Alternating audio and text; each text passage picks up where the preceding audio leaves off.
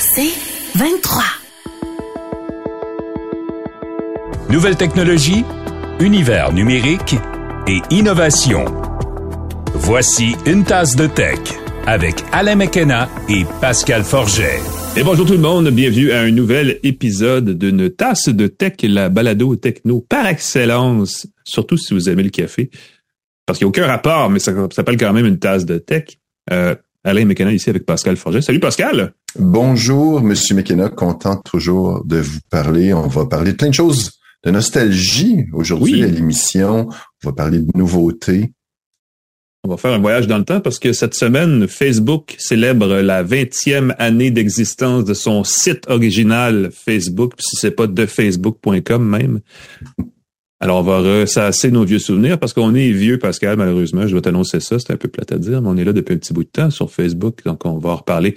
Le monde avant Facebook a existé. C'est important de le mentionner. Mais le monde après Facebook est complètement euh, transformé par cette, euh, ce, site qui a maintenant 20 ans dans toutes les, de toutes les façons imaginables. En fait, ça a été changé. Euh, mais nous, notre balado, comme d'habitude, a son, son beat, son propre rythme, à commencer par le bonjour habituel à nos commanditaires, nos partenaires, Pascal. Ben oui, on salue et on remercie nos partenaires pour 2024. TELUS, Plan Hub, Hello Darwin, merci à vous. Euh, nouveau commanditaire pour nos entrevues, Planet Oster, dont on va parler un peu plus un peu plus tard, mais l'épisode d'une tasse de tech aujourd'hui est présenté par Hello Darwin, qui est le Tinder pour trouver des fournisseurs pour les entreprises. Vous êtes une petite, une grande, une moyenne entreprise, que cela ne tienne? Hello Darwin se spécialise dans l'obtention de subventions et dans la transformation numérique pour les entreprises à travers le Québec et l'ensemble du Canada. Si vous avez besoin d'aide financière et qui n'en a pas besoin pour réaliser ces projets d'évolution numérique, Hello Darwin est là pour vous. Il va vous aider à trouver les partenaires et toutes les subventions auxquelles vous avez accès. C'est leur expertise. C'est une entreprise québécoise. On en est fiers qu'ils soient partenaires avec nous. Euh, allez sur le site hellodarwin.com. Ils vont vous aider. Ce sont la référence pour tous les projets de développement numérique et technologique hellodarwin.com. On les aime. Merci. Merci beaucoup. Merci Pascal. Euh, Est-ce qu'on s'inscrit en bourse, nous? Qu'est-ce qu'on fait, Pascal? ah, c'est très drôle. Écoute, juste une petite nouvelle pour se mettre ça en bouche. J'ai trouvé ça très drôle. Il y a le Raspberry Pi, ce petit ordinateur abordable, euh, une cinquantaine de dollars américains, une centaine de dollars canadiens avec les accessoires et tout. Euh, il semble que la partie business, la partie affaires de Raspberry Pi euh, pourrait entrer en bourse bientôt, ce qui donnerait un beau levier financier. Ça pourrait doubler la valeur de la partie libre de Raspberry Pi. On sait qu'il y a beaucoup de développement de logiciels libres autour du Raspberry Pi. C'était ma petite nouvelle euh, techno-financière. J'ai beaucoup de difficultés à avoir le Raspberry Pi 5 ces temps-ci. S'il y a des pénuries, toutes sortes de produits techno, ah euh, Raspberry Pi, tout le monde se jette sur le Raspberry Pi 5 qui peut gérer euh, beaucoup plus costaud que les autres, reste très abordable si ça devient libre, si ça devient en bourse. Plutôt, si la partie euh, business entre en bourse, ça pourrait augmenter leurs euh, moyens financiers.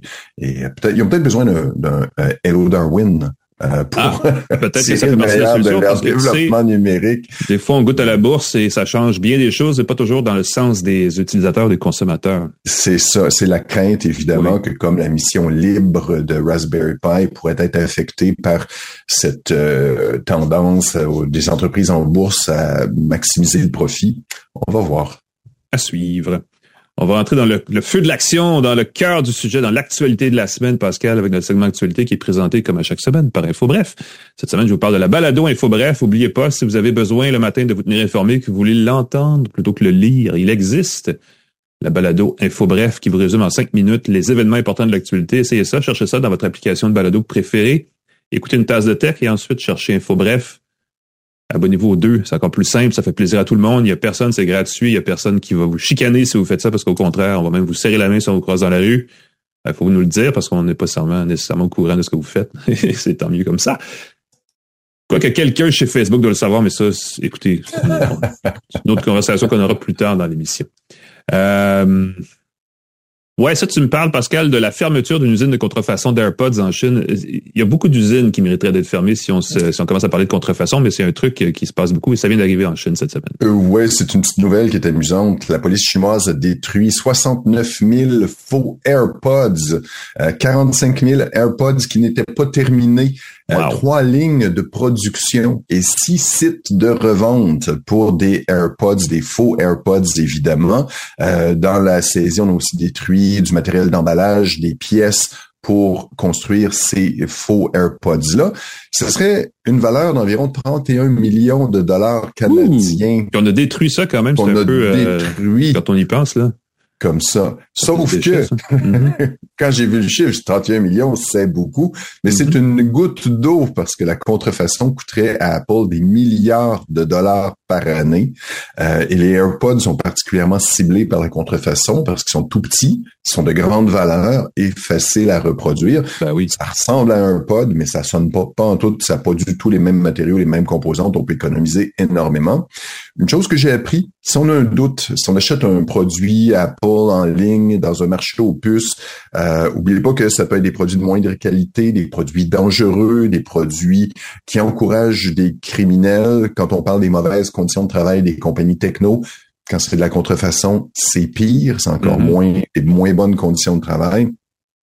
On peut vérifier le numéro de série de son produit Apple sur le site checkcoverage.apple.com. Checkcoverage.apple.com.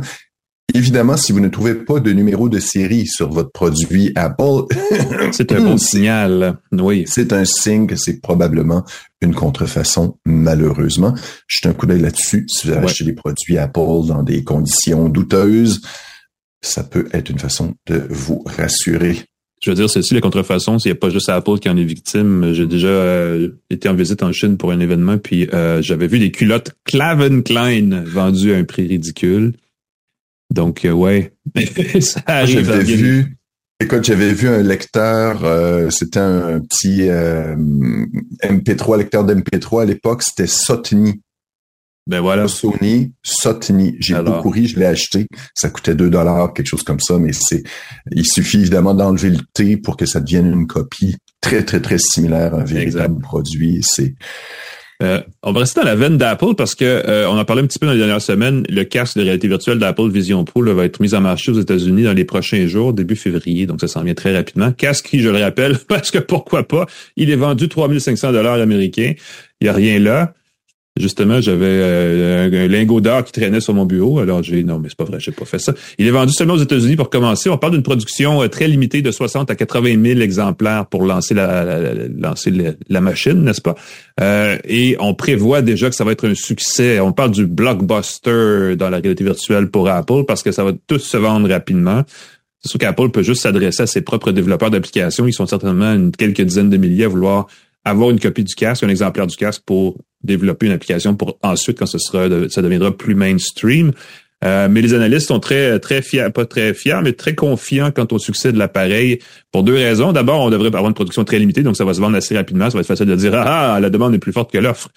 Euh, on prévoit une production pour l'année, les, les 12 prochains mois, qui serait de 500 000 exemplaires. Donc déjà, ça c'est un petit peu plus grand que juste la production de base.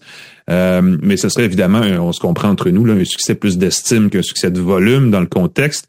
Euh, sauf que la bonne nouvelle, si tant est que c'en est une, c'est qu'on pense le succès d'estime pour la Vision Pro serait un bon signe pour le marché général des casques de réalité virtuelle.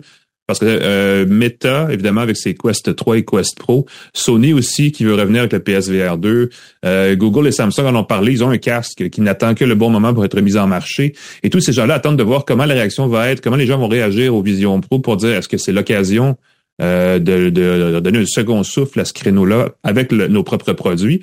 Parce que justement, on ne sait pas trop depuis euh, quelques années depuis le, le, pic du Quest 2, ça stagne et même ça ralentit un peu le marché de la réalité virtuelle. Alors on se dit, ben, basé sur le signal que va envoyer Apple et la Vision Pro dans ce marché-là, on pourra ensuite s'ajuster. Évidemment, du côté d'Apple, strictement, on le sait, il y a d'autres casques plus meilleurs marché qui risquent de voir le, jour dans les prochaines années, peut-être même cette année, parce qu'on Ça va, le rumeur était question cette année ou l'année prochaine d'un vision tout court qui serait vraiment moins cher, qui serait plus, près des 1000 dollars, ce qui reste quand même cher, on s'entend. Ça reste quand même cher. C'est quatre, quatre fois moins cher pour nous. Euh, possible que le Vision Pro soit vendu au Canada dans les prochains mois aussi, parce que c'est euh, c'est toujours une possibilité. C'est pas très difficile pour Apple de, de juste ouvrir la Switch. Euh, mais je regardais les chiffres de marché et en 2023, il s'est vendu pour 8% moins de casques de réalité virtuelle qu'en 2022. Donc c'est un marché qui est relativement en déclin. Mais 8% c'est pas exactement une chute catastrophique. C'est un peu quand un marché est un peu essoufflé, c'est ça qui arrive. Quand on n'a pas de renouvellement du, produit, c'est un peu ça qui arrive. Est-ce que ça va euh, renverser la tendance en 2024? C'est vraiment là qu'on va le savoir. On va le savoir évidemment plus tard à la fin de l'été. Mais euh, si c'est le cas, bien des gens vont vouloir attribuer le succès de ce renouveau, euh, de, cet intérêt renouvelé à Apple. Donc, gardez ça en note. c'est sûr qu'on va en entendre parler. On va être à mm-hmm. suivre pour les les amateurs du métavers qu'on n'appellera plus métavers, par contre, qu'on appelle, comment on appelle ça, de l'informatique spatiale, Pascal? L'informatique spatiale du côté d'Apple. Euh, j'ai lu une critique qui m'a fait beaucoup rire, parce que maintenant, comme il est en vente, les euh, publications peuvent faire des critiques plus libres du mm-hmm. euh, Vision Pro. on disait que c'était un hommage à l'informatique fermée. les ah, walled gardens, mm-hmm. l'informatique dans son écosystème, alors, tu es pris dans Apple du début à la fin, et puis euh, euh, même Netflix n'a pas décidé de ne pas offrir d'application dans le Vision Pro. Il y a du gros jeu de coulisses là, d'ouverture de, d'écosystème qui se joue avec le Vision Pro. Hâte de voir ce qu'on va faire avec les téléphones Android, les nouvelles puces Snapdragon. Euh, pour ça, la réalité augmentée. ça sont prêtes pour la réalité augmentée, les versions 3. Bien de voir aussi. J'aime ta prochaine nouvelle, Pascal. Ben c'est un festival, je sais pas c'est quoi exactement, de jeux vidéo québécois sur Twitch et sur euh, Steam aussi, non? Il me semble qu'il y a deux plateformes. Sur Steam aussi, c'est un combo des deux. Je ne suis pas gaming du tout, alors excusez-moi si je ne fais que mousser l'événement sans en connaître les ramifications profondes. Euh, il y a un événement qui s'appelle Demo Night du 1er au 3 février sur les sites Twitch de l'Auto-Québec. Il y a une quinzaine de développeurs québécois, de jeux vidéo québécois qui vont faire des démos de leurs jeux en développement sur Twitch. Donc, c'est une occasion de montrer ce qu'on est en train de faire, montrer des démos le fun, montrer euh, les défis qu'on a à relever. Euh, ils vont aussi avoir une vente, c'est combiné avec une vente de jeux québécois sur Steam euh, mm-hmm. jusqu'au 5 février. Donc, c'est un petit peu plus long. Il y a beaucoup de rabais, là, des rabais, des fois des, des, des 50% de rabais. Substantiel, oui. Substantiel. Alors, c'est peut-être le temps de faire le plein de jeux québécois, euh, de jeux vidéo québécois. Il y aurait 4500, 14 500 travailleurs de jeux vidéo Québec selon la guilde de jeux vidéo au Québec. Mm-hmm. Euh, amusez-vous. Euh, donc, vous allez avoir de l'activité sur Twitch. Je voulais me permettre de dire que ça va peut-être combler le vide laissé par Pokémon, la streameuse maroco-canadienne la plus suivie au monde avec 9,3 millions d'abonnés. Euh, elle a annoncé qu'elle quittait Twitch sans dire où elle allait. C'est changer de plateforme tout simplement. Ah. J'en parle parce que je savais pas, pas tout c'était qui Pokémon. Euh, si je ne m'abuse, elle a fait une apparition express au lancement du Galaxy S24 de Samsung. Bonjour, je suis. Pokémon. Là, t'as plein de monde dans la salle. Oh, Pokémon! On l'a vu, on l'a vu sur Twitch. C'est très, ah très drôle. Je vais tout de suite chercher si c'était bien elle. Je me dis avec un nom comme ça. Et le pire, c'est que son vrai nom est très joli, mais c'est plus joli d'avoir un nom de. Ah oui, mais c'est exactement. Il Faut être de son temps, Pascal. Je sais, je sais. Moi, ça va être Pascal Ounet. Je pense que ça va. Pascal Ounet! voilà, oui, tout à fait. Pokémon était là. C'est bien ce que j'ai, ben, ce que j'ai entrevu. Elle a quitté Twitch. Donc, euh, ben, écoutez, je, je, veux dire ceci. Euh, je pense pas que les, les, les, grands studios prennent des décisions basées sur la popularité des choses sur Twitch comme un festival de jeux vidéo, mais si vous voulez, il y a des extrêmement belles créations vidéoludiques québécoises. Donc, c'est l'occasion, si vous êtes curieux, de savoir à quoi vous devriez jouer dans les prochains mois, de voir ce qui se fait ici, parce que c'est, euh, il y a beaucoup de studios indépendants, surtout, qui sont vraiment, vraiment extrêmement ingénieux et rusés, qui nous font des jeux très le fun, mais comme ils n'ont pas la, la portée d'un éditeur international, des fois, on, mm-hmm. les, on les passe sous, sous le silence. C'est pour ça qu'il faut les encourager. Bingo. On a vu passer cette semaine, Pascal, un autre de ces sondages, une autre de ces enquêtes net tendance là, qui appartient maintenant à l'ATM, qui est le euh, espèce de laboratoire des médias numériques, qui est euh, affilié à l'Université Laval, et qui parle cette, cette, ce mois-ci, je pense que c'est saisonnier comme sondage, de la tendance à la, je vais pas dire la réparabilité, mais l'achat d'appareils remis à neuf. Euh, et qui en parle de façon très positive, euh, d'ailleurs, surtout sous l'angle des consommateurs qui sont intéressés à acheter un gadget dans les prochains mois, un téléphone, un ordinateur, et qui songent à acheter des appareils remis à neuf plutôt qu'acheter des appareils neufs. C'est une tendance qu'on ne peut qu'encourager. Euh, D'ailleurs, dans mon gadget, plus tard, je vais vous parler d'un drone que malheureusement, dans mon premier essai, je l'ai pété et j'ai acheté une pièce et je l'ai réparé et euh, ça fait que l'appareil est comme neuf. Et je n'insisterai jamais assez sur l'importance d'aimer bidouiller, de bidouiller un peu. Quand on pète un appareil, on peut le remplacer rapidement sans racheter un neuf, simplement en remplaçant souvent la, pièce qui est défectueuse. Et ça se fait et ça se trouve souvent les pièces de rechange sur Internet, même si c'est pas toujours la pièce officielle. Euh, donc, ce que nous dit le sondage Net Tendance, c'est que 55% des adultes québécois prévoient se procurer un modèle remis à neuf plutôt qu'un appareil euh, neuf sorti fraîchement débarqué de l'usine de montage. 77% euh, des 18-24 ans préféraient acheter un appareil reconditionné plutôt qu'un appareil neuf. On parle probablement de téléphonie parce que c'est plus facile de se procurer un téléphone usagé de seconde main que ce l'était il y a quelques années, mais aussi c'est plus facile ça qu'un téléviseur ou qu'un frigo. On se comprend. Et chez les gens de 25 à 34 ans, c'est 80% des gens qui préfèrent ou qui songent à acheter. Je, je, sais que c'est un sondage, ça veut pas dire que les gens vont le faire activement, mais si c'est vrai, c'est une bonne nouvelle parce que ça va effectivement euh, empêcher toute cette production de déchets électroniques. Ça, c'est un gros mm. plus. Euh, là, on se dit, bah, on sait bien, tout coûte plus cher, les gens veulent sauver des sous, les gens surtout qui ont moins d'argent vont vouloir acheter usagé parce que forcément, ils n'ont pas les, sous pour acheter un téléphone à 2000 dollars parce que le S24 Ultra, il coûte quelque chose comme pas loin de 2000 dollars. euh, c'est en partie vrai. 69% des répondants euh, au sondage de Net Tendance disent, en fait, 69% des gens qui ont, dont le revenu est sous les 20 000 dollars euh, et qui ont répondu au sondage disent que eux, c'est euh, un bon moyen de, de, de, se procurer un appareil électronique, c'est de miser sur un appareil remis à neuf. Mais c'est pas entièrement juste exclusif aux gens qui ont moins d'argent, parce que 62% des Québécois qui ont répondu au sondage et dont le revenu annuel dépasse les 100 000 sont aussi intéressés par des appareils remis à neuf. Donc, tout le monde a de l'intérêt dans la mesure que ces appareils-là sont de bonne qualité, évidemment. Et ce qu'on dit du côté de notre tendance, c'est que le facteur important, le facteur clé, évidemment, c'est le prix. On veut acheter pour euh, moins cher, quelque chose qui nous permet de faire la même chose qu'un appareil neuf. Et on euh, n'insistera jamais assez sur l'importance de payer pas cher. Parce que souvent, on, le fait, on le fait et on reste toujours très critique. On dit, ben, l'appareil, euh, nouvel iPhone, nouveau Samsung Galaxy, une nouvelle télé, nouveau bidule, sont toujours un petit peu plus chers. Au Canada, on est encore doublement victime du fait que le dollar canadien est souvent en retard sur la devise américaine, entre autres, où les prix sont fixés. Fait qu'on paye souvent beaucoup plus cher pour un appareil quand on le change par rapport à l'appareil précédent, et c'est très, très fâchant.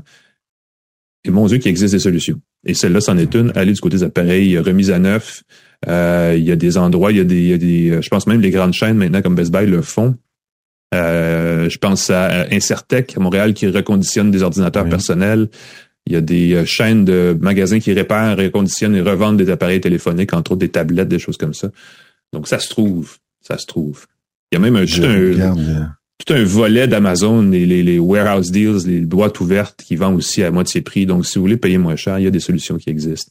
Oui, puis c'est, tu parles de boutiques comme ça, je, je voudrais mentionner Mobile Clinic. Mobile Clinic, exact. Euh, c'est ça qui euh, répare vos appareils, euh, qui font des appareils certifiés, qui sont très, très axés là, sur la réparabilité. Puis souvent, si votre téléphone a l'écran brisé, le, le, bouton marche plus, ainsi de suite, ils vont tout simplement vous conseiller de prendre un téléphone reconditionné.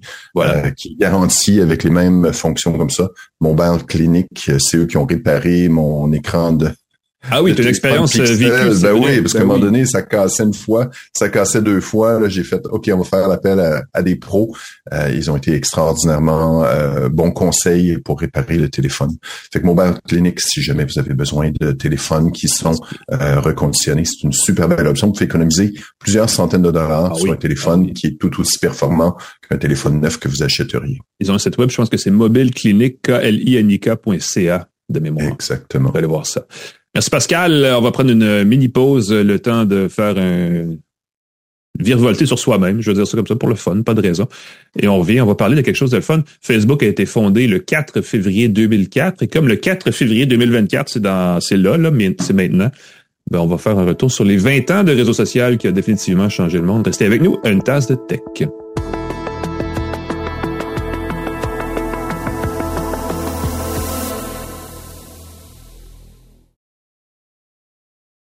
De retour à Une tasse de tech avec Alain Mekena et Pascal Forget. Et re-bienvenue à une tasse de tech édition, je veux pas dire édition âge d'or, mais édition quand même euh, nostalgique un brin. Parce qu'on va parler dans le prochain, dans les prochaines minutes, euh, et, vous pourrez nous écrire euh, sur Facebook vos propres expériences, mais 20 ans de Facebook, Pascal, ça fait quoi? Euh, Je sais pas, ça dépend évidemment à l'âge que vous avez, mais toi et moi, Pascal, on a vécu l'époque post pré-Facebook, je devrais dire pré-Internet aussi. Euh, et donc, ce qu'on se rend compte, c'est que les choses ont beaucoup changé au fil des 35 dernières années. Mais là, dans ce cas-ci, c'est Facebook qui fête ses 20 ans. Euh, Facebook qui est un site web aujourd'hui qui, à l'époque, était le nom de l'entreprise au complet, mais l'entreprise aujourd'hui, on le sait, s'appelle Meta. Et quand on parle des réseaux sociaux, généralement, les gens vont penser à euh, Instagram et TikTok beaucoup parce que c'est les deux, peut-être les deux réseaux sociaux ont le plus le vent en poupe. Euh, Quoique TikTok, je, je, disais récemment, ça va pas si bien que ça il y a un certain essoufflement de cette plateforme de vidéos courtes et souvent verticales. Et Pascal, je sais que tu adores ce format. Ah, bah, prends-moi pas là-dessus, Alain. format vertical, c'est mal. Et je parlais avec des gens, parce que j'ai fait un dossier dans le devoir sur le sujet, et je parlais des, gens qui sont des influenceurs, des créateurs de contenu, j'ai parlé à des euh, sociologues, j'ai parlé à des gens qui ont rencontré l'âme sœur et qui sont encore en couple, qui ont qui ont donc utilisé Facebook pour leur vie personnelle. Et euh, s'il y a un consensus qui est évident pour tout le monde, c'est que Facebook, effectivement, il y a un avant Facebook et il y a un après Facebook dans le monde. Euh, peut-être pas partout sur la planète, mais je pense que dans nos quotidiens ici, euh, au Québec, au Canada, dans la plupart des pays où Internet est un truc, euh, les réseaux sociaux sont un gros phénomène. À la fois qu'il y a du positif et du négatif, c'est facile de trouver le négatif parce que dans la dernière année, dans les dernières années, il y en a eu beaucoup, n'est-ce pas?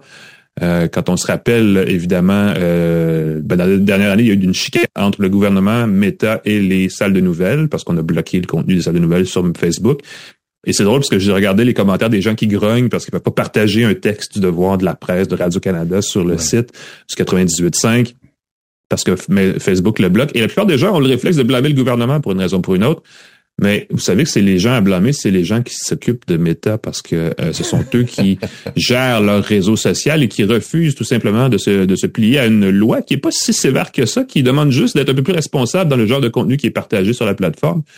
Et on le sait, Facebook, depuis, euh, depuis 20 ans, en fait, refuse d'être identifié comme une plateforme médiatique, justement pour pas avoir à se conformer aux règles de journalistique en vigueur dans les entreprises médiatiques plus classiques, mais aussi pour plein d'autres raisons. Mais ça vous dit à quel point, il y a 20 ans, on n'avait même pas cette conversation-là. Euh, il y a 20 ans, les grands portails web existaient encore. Euh, on avait encore d'autres façons de, d'accéder à l'information, de partager du contenu. Mais ce qu'on avait beaucoup de misère à faire, c'est de retrouver les gens avec qui on a fini le secondaire, les gens avec qui on étudiait à l'université, les gens qu'on a croisés dans nos premiers emplois avant, euh, avant l'an 2000 ou peu importe. Et ça, c'était quelque chose, c'est certainement ça qui a alimenté le premier gros boost de Facebook en 2004 et 2008, peut-être peut 2010. Euh, à l'époque où Facebook, en passant, ne faisait pas tant d'argent que ça. Donc, c'est pas une machine à cash, je vais le dire comme ça. Et c'est probablement la grosse, le moment pivot, de, à mon avis, pour Facebook, c'est ça, là, quand l'entreprise est rentrée en bourse, qui était plus tard, là, en 2000, euh, je peux te dire 2012? Ah, je le Google, je vais, ah, on va le googler parce que c'était un moment googler pour toi pendant ce temps-là. euh, c'était, ça a eu lieu en 2012, le 18 mai 2012. Et Facebook, comme Google avant elle, euh, l'entreprise, euh, quand elle est entrée en bourse, n'était pas nécessairement profitable comme elle l'est aujourd'hui.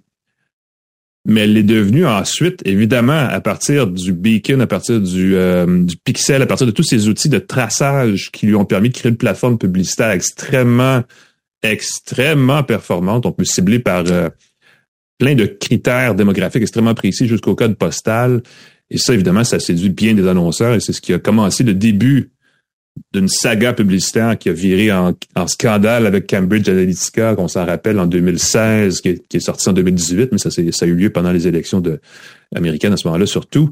On voyait comment il était possible d'utiliser les données de ciblage de Facebook pour euh, blitzer les gens, des gens, des démographiques très précis pour leur faire croire des choses qui n'étaient pas nécessairement vraies, donc vraiment de manipuler un peu l'information. Et là, j'ai pas besoin de vous parler à quel point, à partir de là, on a parlé de désinformation et tout le reste. Mm-hmm. Euh, bref, ça, c'est le, le, parti négatif, mais il y a quand même du positif. Ça reste encore un réseau social où les gens vont, on peut aller, on peut rencontrer, on peut jaser avec notre monde. Et ça, c'est le fun. Je parlais à une prof de l'UCAM qui euh, appelle ça, il y a un terme pour ça, cette espèce de, de, lien de communication pas très actif et pas très profond, dans le fond. C'est la communication fatigue, c'est la communication passive pour dire, ben, T'es dans mon réseau, je sais que tu es là, donc si j'ai besoin de garder le contact, le contact existe, on peut communiquer. Et ça, c'est très rassurant parce que c'est effectivement, c'est la base de la société, n'est-ce pas, de d'avoir ce réseau-là qui est pas nécessairement alimenté très activement, mais qui existe. Et ça, c'est probablement l'élément de base qui fait que Facebook a connu du succès dès le départ. Euh, et qui aujourd'hui en fait encore un réseau incontournable, bien que les plus jeunes disent qu'ils n'y sont pas.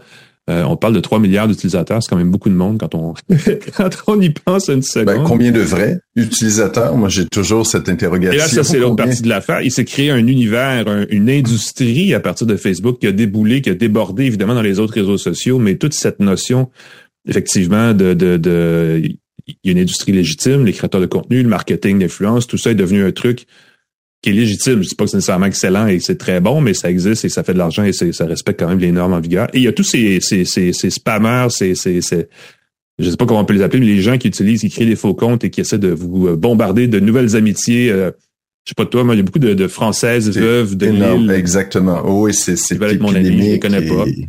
Avec euh, l'intelligence artificielle, je suis toujours émerveillé de voir que c'est, je le répète régulièrement, c'est impossible que ces comptes-là ne puissent pas être identifiés quand il y a des mots explicites dedans.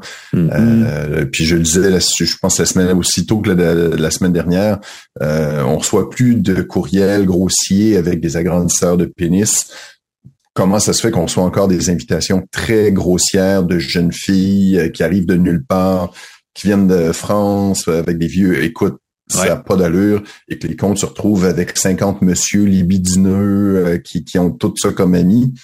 Ça génère... Ma blonde a reçu beaucoup d'invitations de PhD, des doctorants, des professeurs, ah. des docteurs d'Afrique, de, d'Europe, d'Asie, tu sais évidemment, personne ne les connaît, ils n'existent pas des vrais comptes, mais euh, et ça, c'est vraiment une partie de la conversation.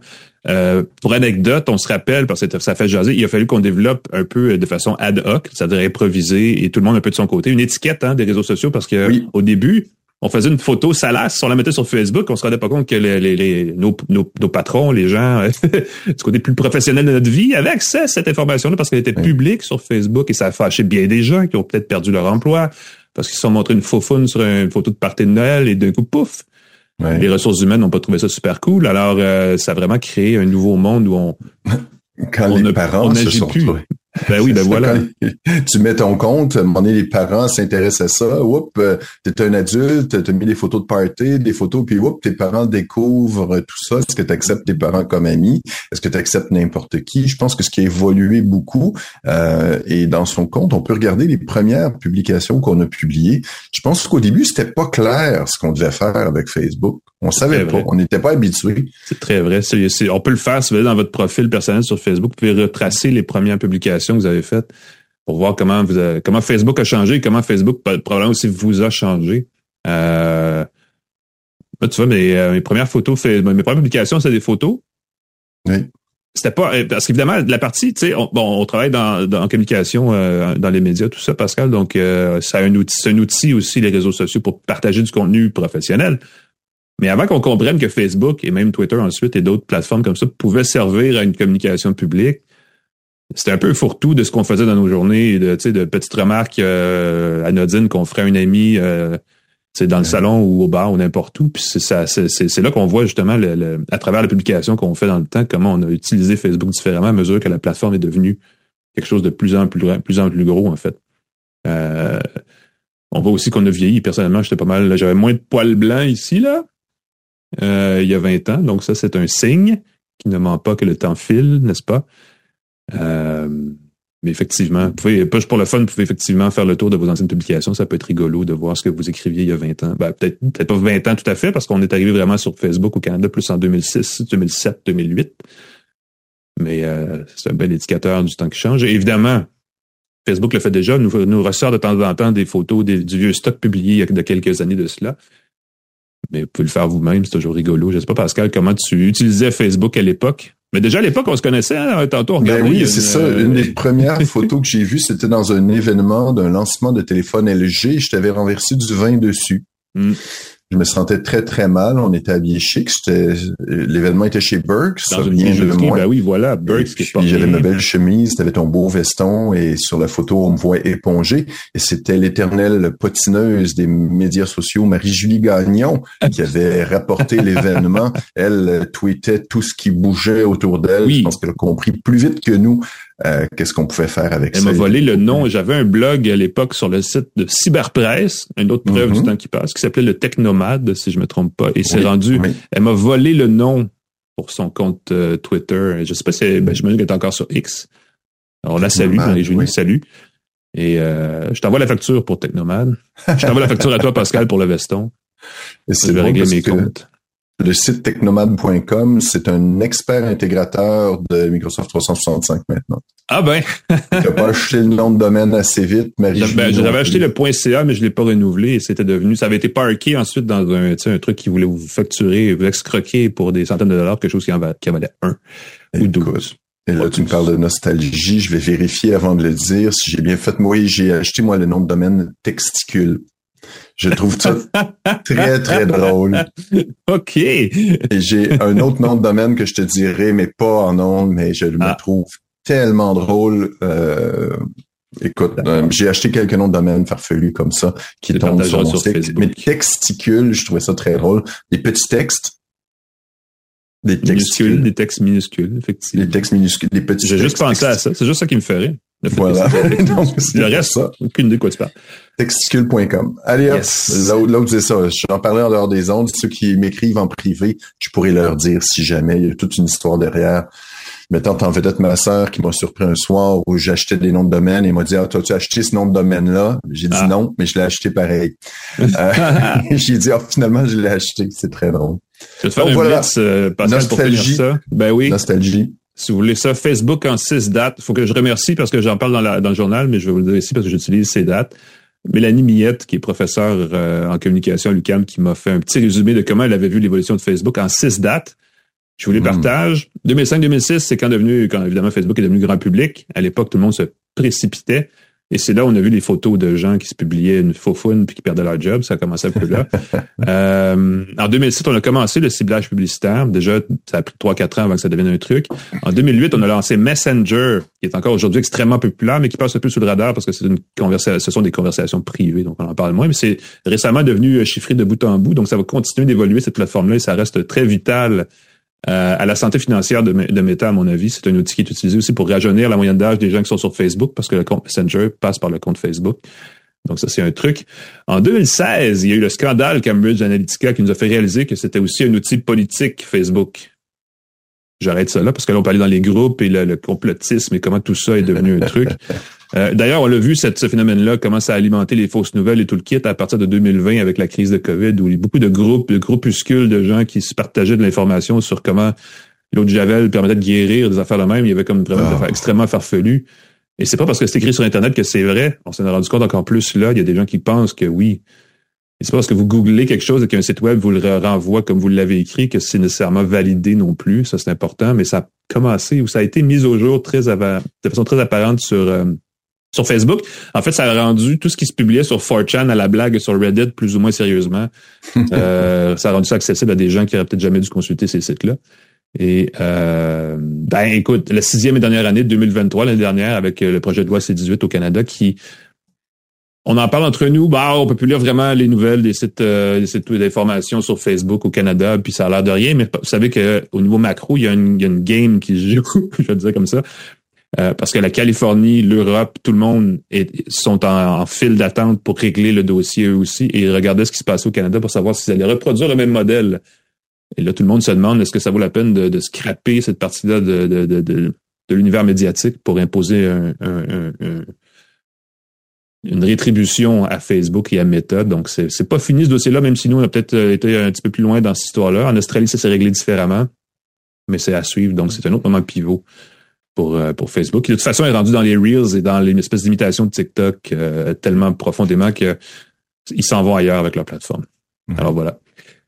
C'est un bon condensé. N'est-ce pas? voilà. Alors, bonne fête Facebook, pour le meilleur et pour le pire. Euh, nous, on prend une pause et on revient avec nos gadgets de la semaine. Restez avec nous une tasse de tech.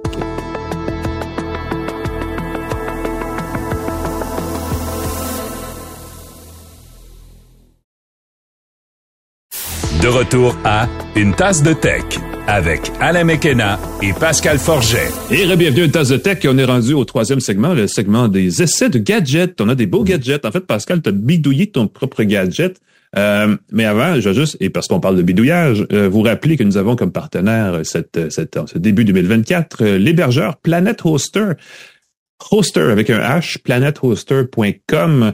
Euh, allez voir ça, c'est un hébergeur québécois, donc ils sont établis ici au Québec. Ils permettent euh, donc d'avoir euh, un site web, d'avoir de l'espace de stockage web, du cloud même, des applications de, courriel entre autres et tout ça de façon très sécurisée, très simple et très abordable. Donc trois gros éléments. Mais en plus, avec une petite saveur locale, donc si vous avez des questions, vous avez besoin de quoi que ce soit, ils sont ici pour vous répondre en français dans la langue de votre choix, mais avec l'accent de la maison, ce qui est toujours euh, excellent. Euh, j'en ai parlé la semaine dernière parce que je suis en train de migrer les données de mon propre site vers leur serveur pour justement faire un peu le test de, quand on est un nouveau client. Euh, j'ai été un petit peu occupé cette semaine, j'ai pas eu le temps, mais j'ai quand même eu le, plaisir de deux choses de voir que très rapidement dans les premiers jours, et, c'est ensuite c'est ma faute si ça traîne, mais dans les premiers jours, ils ont rapidement euh, mis en place parce qu'on bon, on s'inscrit pour le type de compte qu'on veut avec un forfait puis ainsi de suite. Et les choses sont mises en place instantanément. Donc j'aurais pu dans la demi-heure tout migrer, ça aurait été réglé. Euh, donc ça, j'ai apprécié ça. Et ce que j'apprécie aussi, c'est un deuxième facteur, et c'est un facteur, c'est probablement extrêmement personnel.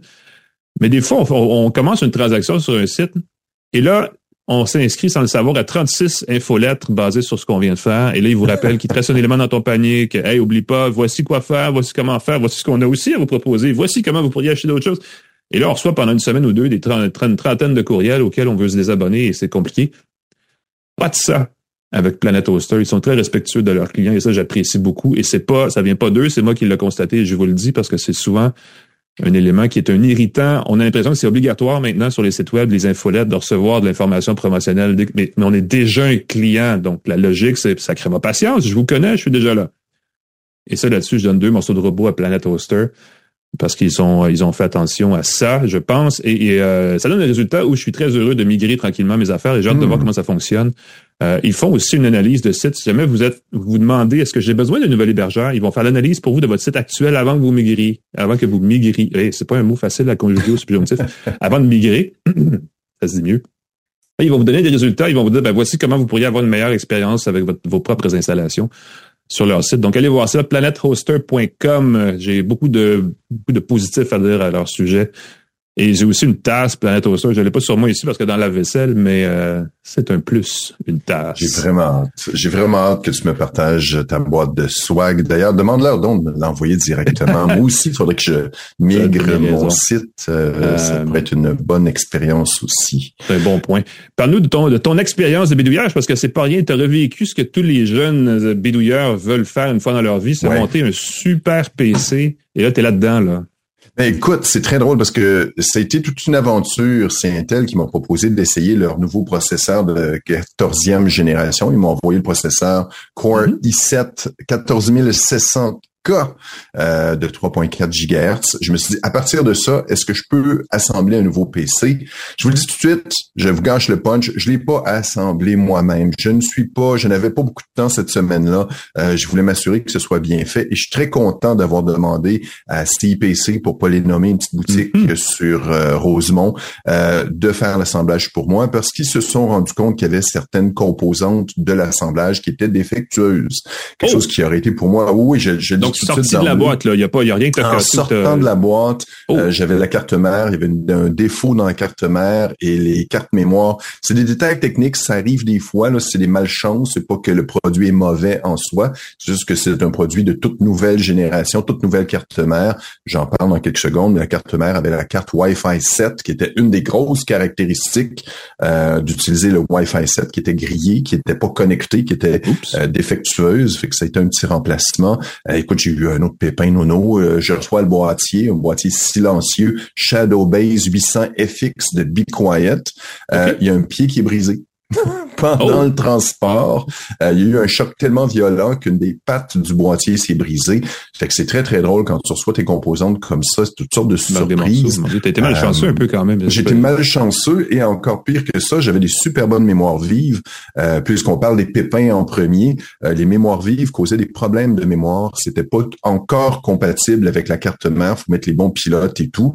Euh, fait que heureusement, CIPC a eu le temps, a pris le temps et avait l'expertise pour trouver euh, les petits pépins que j'ai eus pendant euh, ben, pendant l'assemblage que j'aurais eu si j'avais fait l'assemblage. T'aurais poussé quelques gros mots là, si le faire toi-même. C'est ça, puis c'est tu sais, bien faire ça, un assemblage de PC là, c'est plus comme avant. Avant, tu avais un disque dur, tu branchais une carte mère, puis euh, c'était c'était simple. Euh, maintenant, tu as des écoute, des connecteurs, des éclairages, tu veux brancher au bon endroit pour optimiser la performance. Tu as toutes sortes de connecteurs avec toutes sortes de voltages. C'est drôle parce que on s'attendrait à ce que ce soit plug and play euh, en 2022 c'est ça, et pourtant, je, je pense pas que c'est ça. Il y a des gens qui vont m'écrire, là, moi, j'ai assemblé un PC il y a 20 ans, c'était facile, emmène-moi ça, mais s'assurer que tu tires le maximum quand tu vas avoir des pièces de haute performance, tu veux peut-être demander à quelqu'un de t'aider. C'est mon conseil. J'aurais pu le faire, c'est sûr, mais ça m'aurait demandé beaucoup d'essais J'aurais pesté parce que j'aurais pas trouvé tout de suite. J'aurais pas identifié aussi rapidement le problème de carte mère, le problème de mémoire et le problème de boîtier. Euh, Mhm. eux, ils ont fait les remplacements et toutes les options pour moi. Euh, fait que le, le super PC que j'ai, j'ai mon super processeur Intel Core i7 14700K. Pourquoi le i7 et pas le i9? Ben, parce que je fais pas de gaming. Fait que moi, je fais du, de la bureautique avancée. C'est une puce assez extraordinaire qui est compatible avec la mémoire vive DDR5 plus rapide, la connectique PCIe 4.0 et 5.0, donc le transfert des données est beaucoup plus rapide avec ces périphériques. Euh, il y a des belles nouvelles fonctions de virtualisation avancée. Euh, je me suis installé ça avec euh, Windows 11 Pro pour créer des machines virtuelles. Des fois, tu veux faire des tests, essayer des logiciels, aller sur des sites pas propres. tu peux te créer une machine virtuelle travailler dessus euh, et travailler plus efficacement parce que la puce peut gérer plusieurs systèmes d'exploitation en même temps. Et j'ai trouvé ça complètement fou parce que les capacités graphiques intégrées dans le, le processeur auraient probablement été suffisantes pour que je n'utilise pas de carte graphique. Évidemment, je fais pas de gaming avancé. Mhm. Euh, je fais pas du gros traitement vidéo et tout, mais j'ai considéré ne pas utiliser de carte graphique, une économie quand même importante parce que le processeur était suffisamment euh, puissant. Euh, j'ai 32 GB de mémoire vive, DDR5 évidemment. Ça va vraiment bien. Euh, amplement de stockage rapide, des disques euh, PCIe 4.0, pas des, des, des 5.0 encore, des NVMe, là, des petites cartes. Écoute, c'est j'ai encore dans la tête que des disques durs, c'est des boîtes avec des disques qui tournent dedans. Non, mais la mémoire flash est arrivée, je sais ça, je sais Oui, ça. oui. Et là, maintenant, les disques NVMe, là, c'est tout petit, c'est une petite barrette qu'on glisse, ça remplace un disque dur complet. Ouais, ça, Vraiment fou, génial. ça. Mhm. Et c'est beaucoup, beaucoup, beaucoup plus rapide. Euh, J'ai mentionné le Shadowbase 800 FX de Be Quiet, le boîtier. Sérieusement, une machine qui fait du bruit, je trouve que c'est horrible quand tu fais des appels téléphoniques, tu travailles à la maison, tu fais être tranquille. Euh, je n'entends pas de tornade. Au démarrage, c'est très drôle, ça fait comme le système se, se, se démarre. Puis il se nettoie, là. Il y a quand même une petite bouffée d'air frais pour enlever le Ouais, c'est ça. Puis après ça, écoute, le son tombe, j'entends un souffle. C'est ridicule le peu de bruit que ça fait, même quand je le fais travailler un petit peu plus fort. Euh, c'est un refroidissement liquide. Ça, c'est quelque chose qui. Très cool. Un Avant radiateur dans ton PC, ben oui. un radiateur avec du liquide dedans dans mon PC. Puis là, il y a bien de gens, là, évidemment, sur la vieille école. Ouais, mais là, il faut que tu mettes ton liquide, il faut que tu fasses attention. Non, non, c'est un kit scellé. Ça arrive scellé, il y a une bonne garantie dessus. Euh, tu as plein de couleurs là-dessus. Tu peux configurer ça de la couleur que tu veux. Refroidissement liquide va permettre une meilleure dissipation de la chaleur. Pour dire, euh, mon processeur tourne autour de 34 degrés. Oh, ça peut aller jusqu'à beaucoup plus que ça, puis dépasse rarement 40 degrés. Et je répète, mon système est extrêmement silencieux. Euh, super carte mère, et ça, c'est l'affaire complètement démentielle. Regardez les specs si vous voulez, amusez-vous. Euh, on m'a envoyé une carte mère ROG Maximus Z790 Dark Hero d'Asus. Euh. Mhm. c'est c'est la Cadillac des cartes graphiques en ce moment. C'est la colonne vertébrale de son système. Et moi, personnellement, qui veux un système qui va me durer longtemps, avec lequel je vais pouvoir avancer sans avoir à tout remplacer, la carte mère, c'est la colonne vertébrale sur laquelle on branche les différentes composantes. Je pense que c'est important d'avoir une très bonne carte mère si on veut le faire évoluer son PC dans le temps. Il y a des cartes mères beaucoup moins chères qui existent, presque aussi performantes, mais le ROG Maximus Z790 Dark Hero d'Asus est compatible Wi-Fi 7 6 GHz très très cool parce que j'ai un routeur, je vais en parler bientôt, le routeur euh, Wi-Fi 7. C'est peut-être le euh, morceau le plus important à, acheter de, avec l'optique d'être future proof, hein, d'être prêt parce que effectivement Wi-Fi 7 ça s'en vient, mais il y a plein d'autres trucs. Et souvent une carte mère moins bonne va avoir du euh, aura pas le Wi-Fi 7 une belle caractéristique à, chercher. Écoute, le transfert de données est incroyable, aucune perte de vitesse sans fil entre le maximum que mon fournisseur me donne et mon PC, un gigabit full pin incroyable. Euh, il y a deux ports Thunderbolt 4, donc on peut brancher des périphériques directement. Certains moniteurs USB-C, on n'a même pas besoin de les alimenter. Un mm-hmm. seul port USB-C va alimenter le moniteur et transmettre l'image. Vraiment fantastique. Pour ça, il faut des câbles spécifiques. Ça, c'est un truc un peu délicat. Tu branches, ça marche pas. Euh, Thunderbolt 4, oui, oui, oui, absolument. C'est des câbles qui ont une certaine longueur. On peut pas être trop long non plus. Donc, euh, faites attention. il faut faire attention. On peut être déçu si on n'a pas les bons câbles. On a, on branche, ça marche pas comme on veut. C'est mm-hmm. peut-être le câble. Euh, ça supporte qu'à 5 disques M2, fait qu'on peut avoir beaucoup de stockage très très rapide directement branché là-dessus. Euh, il y a une application, comme il y a beaucoup de composantes, il y a une application qui s'appelle Armory Crate qui simplifie la mise à jour des pilotes. donc, ça s'assure que toutes les composantes de son système seront mises à facilement, y compris ça gère aussi toutes les DEL de la carte mère. Il y a beaucoup de petites lumières après le refroidissement après la carte mère. Écoute, il y a même un petit téléviseur dans la carte mère. Il y a un petit écran qui permet d'afficher. Oui, ces gadgets, là, tu peux y faire afficher des images euh, psychédéliques et tout, mais ça peut aussi indiquer les specs de ta machine. Ça peut indiquer la température du processeur, la, la puissance, le surcadençage, et ainsi de suite, plein d'options comme ça. L'écran, je trouve ça fascinant. Je peux regarder mon PC, j'ai espèce de petit téléviseur au milieu qui m'affiche les specs. Euh, et il y a des thermomètres qui mesurent la température des mémoires vives. Donc, si jamais ça surchauffe, on va baisser la vitesse des mémoires pour évidemment là, tirer le maximum. Et comme c'est une carte mère de haute performance, une des caractéristiques qui est pas dans les cartes peut-être moins coûteuses, c'est des options pour simplifier le surcadençage. Tu as un bouton, puis j'ai pas encore osé l'utiliser. Mm-hmm mais qui a un bouton qui est du AI overclocking. Il va pousser notre système au maximum, il va voir qu'est-ce qu'il est capable de faire et il va trouver des réglages optimaux pour tirer le maximum du processeur. Intel euh, promet, euh, promet vraiment des grandes choses avec cette euh, technologie-là, effectivement. Et ça voilà. Permet, ça permet de, de, de, ben, surcadencer sans avoir à se casser la tête, parce que ça peut être compliqué vite de faire ça soi-même. Ben oui, c'est ça, parce que c'est si tu montes la puissance, il faut que tu augmentes le, le voltage. S'il y a trop de voltage, ça, ça crée des débalancements avec le processeur Intel, c'est un combo assez de rêve pour tout ça.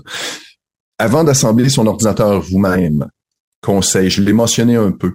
Mm-hmm. La facture monte très vite. Il y a beaucoup de gens qui croient encore qu'assembler son PC soi-même, il y a des grosses économies à faire. C'était vrai en, dans les années 80, c'était vrai dans les années 2000, au début 2000, on pouvait économiser encore beaucoup. Aujourd'hui, non, pas vraiment. Tu peux acheter une machine qui est peut-être pas parfaitement à ton goût, mais tu as tout qui est intégré, ils ont des économies d'échelle, tout est balancé, tout est beaucoup plus simple à utiliser. Encore une fois, trouver toutes les composantes, les pilotes, installer les périphériques, tester tout ça, brancher dans les bonnes prises, ce n'est plus simple comme avant.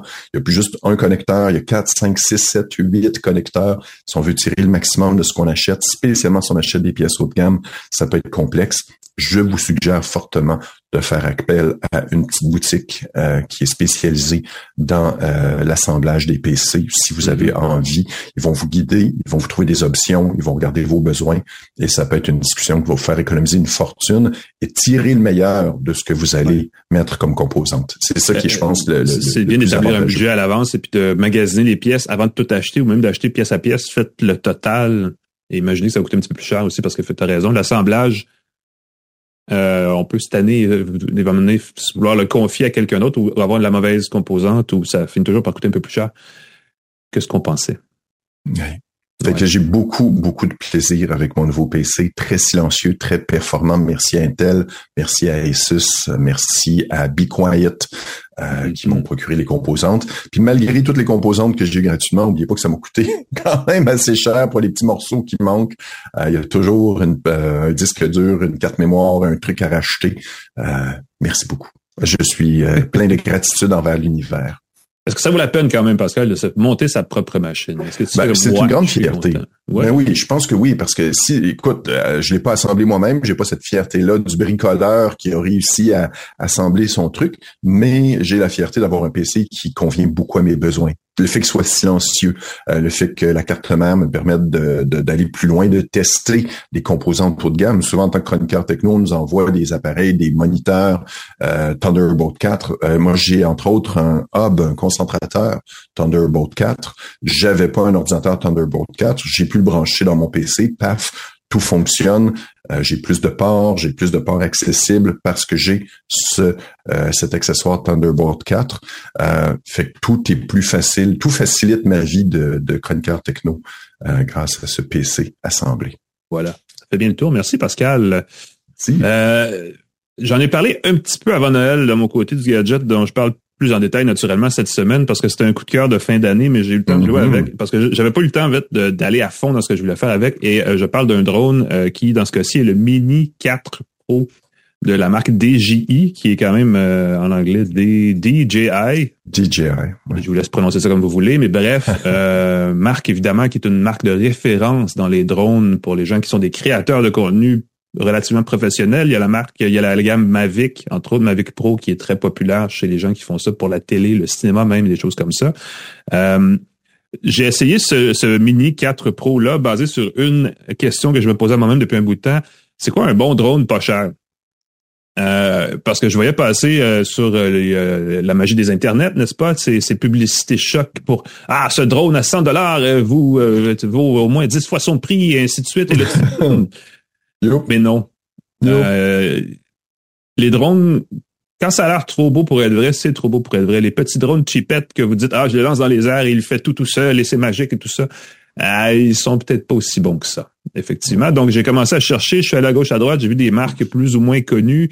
Et je suis arrivé à l'époque au Mini 3 Pro qui était là, sur sa fin de vie.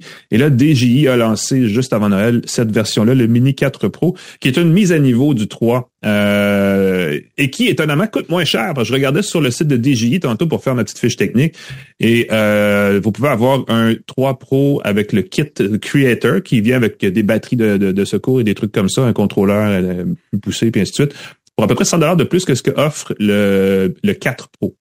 Donc, hmm. je vous laisse figurer. Et pourtant, la fiche technique du 4 Pro est vraiment, à mon avis, supérieure pour plein de, plein de raisons. Entre autres, la caméra est améliorée. On parle de vidéo 4K avec HDR, le fameux protocole ou euh, standard, je sais pas comment vous appelez ça, mais qui gère les contrastes dans l'image pour la rendre plus nette. Euh, donc, vidéo 4K à 60 images par seconde en partant. Donc, une belle image, bien fluide, bien nette. Euh, ah, je dirais pas extrêmement coloré, là, ça dépend, il y a de la retouche à faire après si vous cherchez des trucs spectaculaires avec des contrastes de coucher de soleil puis ainsi de suite.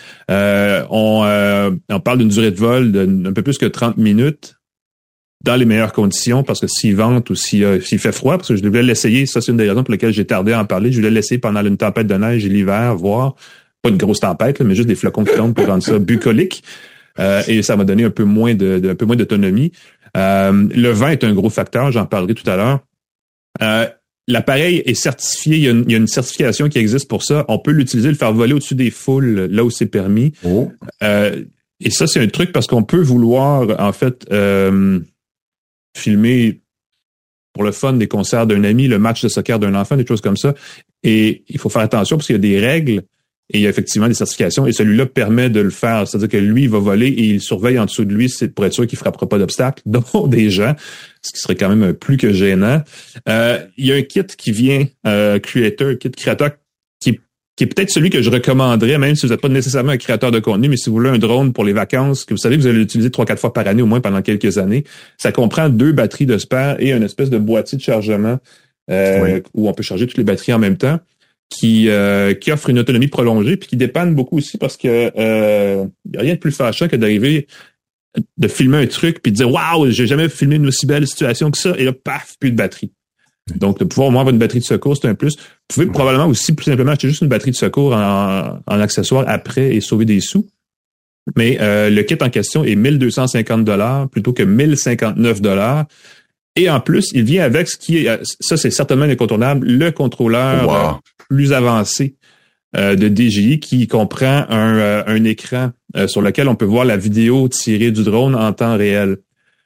c'est un, c'est drôle, c'est comme si on avait mis un téléphone Android imbriqué dans le contrôleur parce que c'est la plateforme Android. Ce sont des applications qu'on trouve sur le Play Store qu'on installe dessus pour gérer ces images ensuite. C'est l'application DJI euh, Air, je pense c'est son nom, qui est l'outil le, de pilotage qui est installé aussi. Euh, et ça permet de le contrôler. Je veux dire ceci parce que DJI promet 20 km de portée entre le drone et son contrôleur. Et sérieusement, euh, je pense pas m'être rendu à un kilomètre ici avant d'avoir perdu le contact. Euh, je sais pas, euh, il va falloir que je fasse des essais plus poussés. Peut-être qu'il y avait beaucoup d'interférences où j'étais, je sais pas, mais j'ai, euh, il me semble qu'il n'y a pas grand-chose de plus frustrant que de voir son drone partir à des, à des kilomètres et de perdre le contact. ça va être un petit peu stressant. C'est comme ça. Euh, il doit avoir un mode qui le ramène automatiquement en cas de perte de signal, qui le ramène où il était. Mais voilà, il existe effectivement parce qu'il est doté d'un GPS assez précis. Euh, l'appareil a un GPS, donc peut, peut revenir à son point de départ parce qu'on peut enregistrer le point de décollage et d'atterrissage pour qu'il revienne automatiquement se stationner tout seul. Il atterrit tout seul aussi, ça c'est assez pratique. Euh, mais euh, il y a des euh, il y a des imprécisions. Euh, il y a un moment donné où je l'ai essayé ici dans le Mont Saint-Bruno sur la rive sud de Montréal et il y a des plafonds qui sont permis, donc l'appareil sait à quelle hauteur il peut ou ne peut pas aller. Ça, c'est déjà un gros plus. et dans certains parcs, c'est permis, dans certains parcs, c'est pas permis. Et tout ça, il le contient. Il y a une base de données où toute l'information existe. On peut faire, on peut, on peut tricher et faire des choses qu'on n'aurait pas le droit de faire si personne nous sais, genre, si on n'a pas le permis, mais en tout cas, et ça, je le recommande évidemment pas. Mais si on suit les, si on suit les directives, il y a quand même pas mal d'endroits où on peut s'amuser avec un drone. Mais euh, des fois, il perd un peu la, la, la, carte. Il y a un cas où j'ai, euh, il a atterri vraiment dans le milieu du bois alors que je l'attendais à l'extérieur du parc. Euh, et j'ai eu une mauvaise surprise de ce côté-là. Et c'est un... En tout cas, la, chose qui est le fun, c'est qu'on a l'appareil, on a la vidéo de la, de la caméra de l'appareil sur son contrôleur, quand on a le bon contrôleur, en direct, de façon assez fiable sur une je veux dire sur un rayon de kilomètres au moins. Euh, je peux pas dire que ça va jusqu'à 20 kilomètres. Dans mon cas, ça s'est pas, ça s'est pas avéré. Mais bon, DJI dit plus que ça, donc allez savoir. Euh, c'est l'appareil qui vient avec un mode. Le, Mini 4 Pro a quelque chose que des appareils plus professionnels n'ont pas. Il y a un mode euh, auto-follow euh, qui, qui, a, qui, a, un nom, il y a une, il y a une, une marque là, chez DJI, c'est genre Follow Track ou enfin de même, mm-hmm. qui vous suit.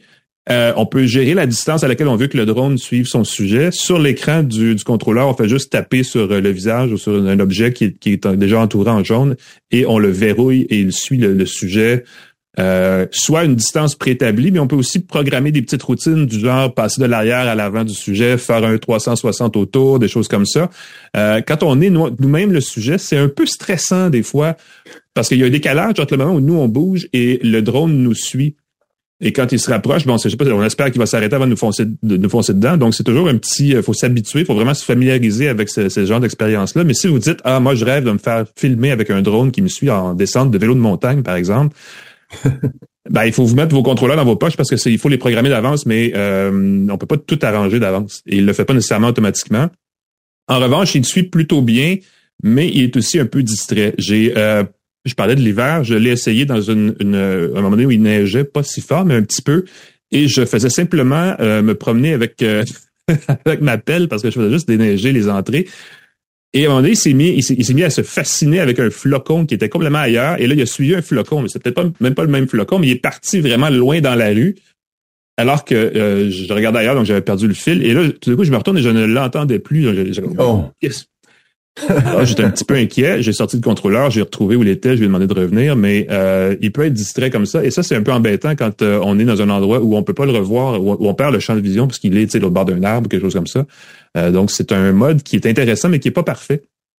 Cela dit, c'est un mode qui vient aussi avec une certaine connaissance de son environnement. Le drone est conçu avec des capteurs dans toutes les directions pour repérer les obstacles.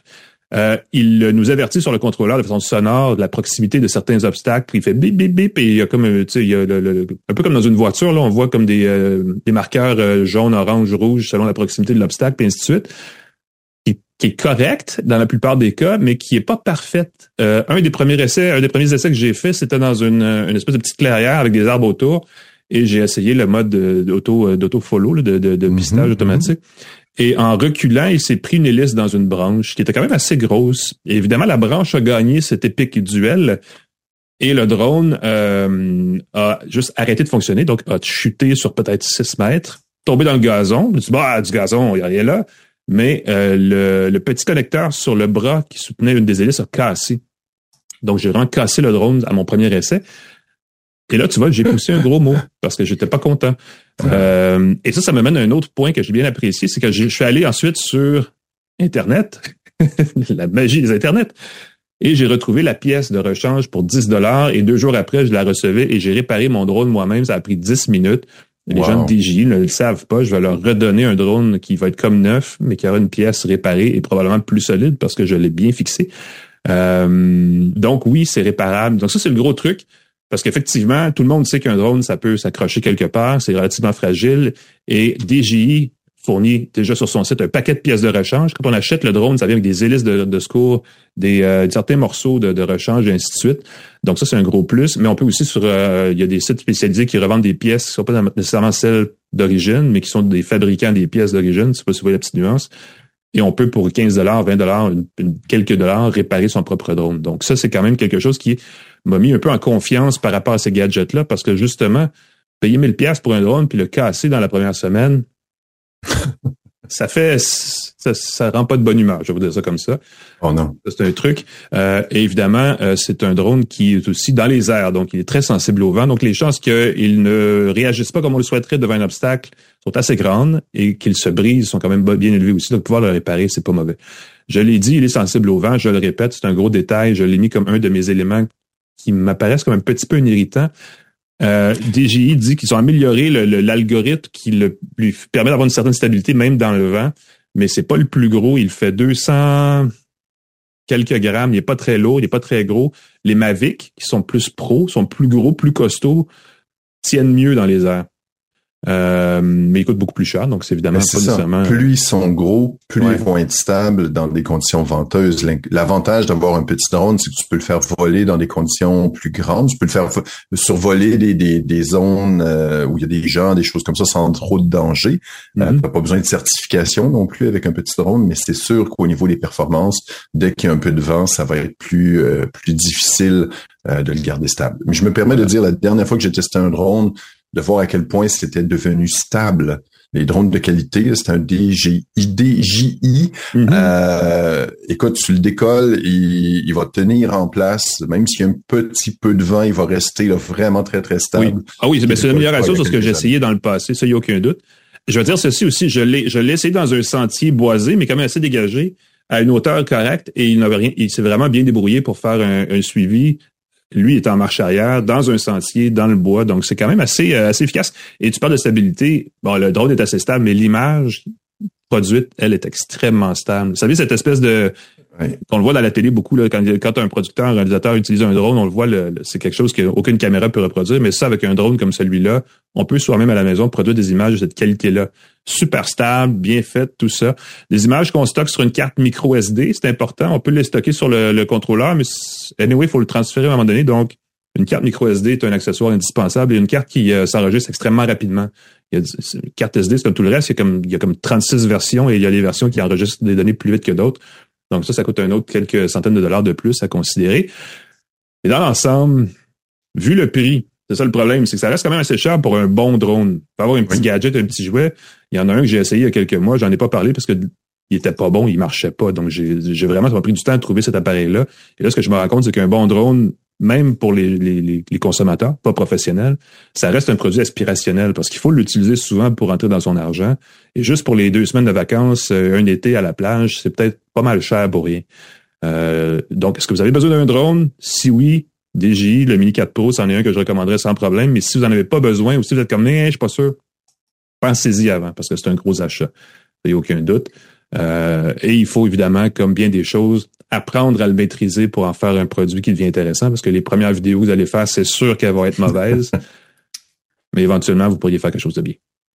Voilà, donc le ah. DJI Mini 4 Pro. un produit aspirationnel.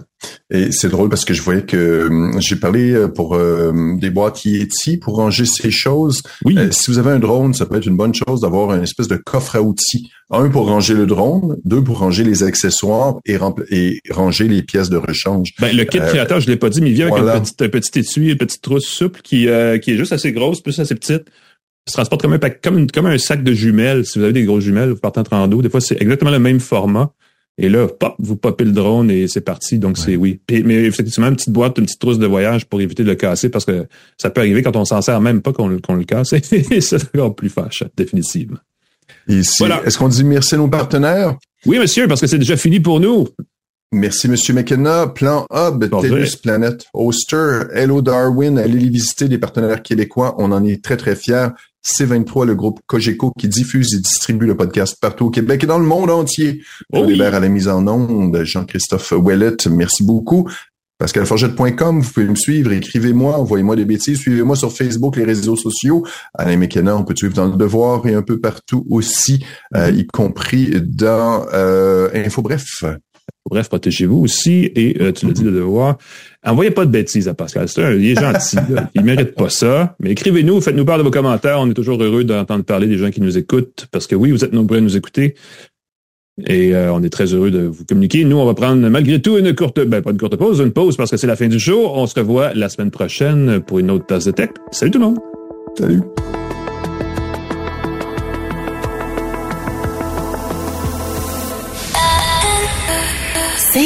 23.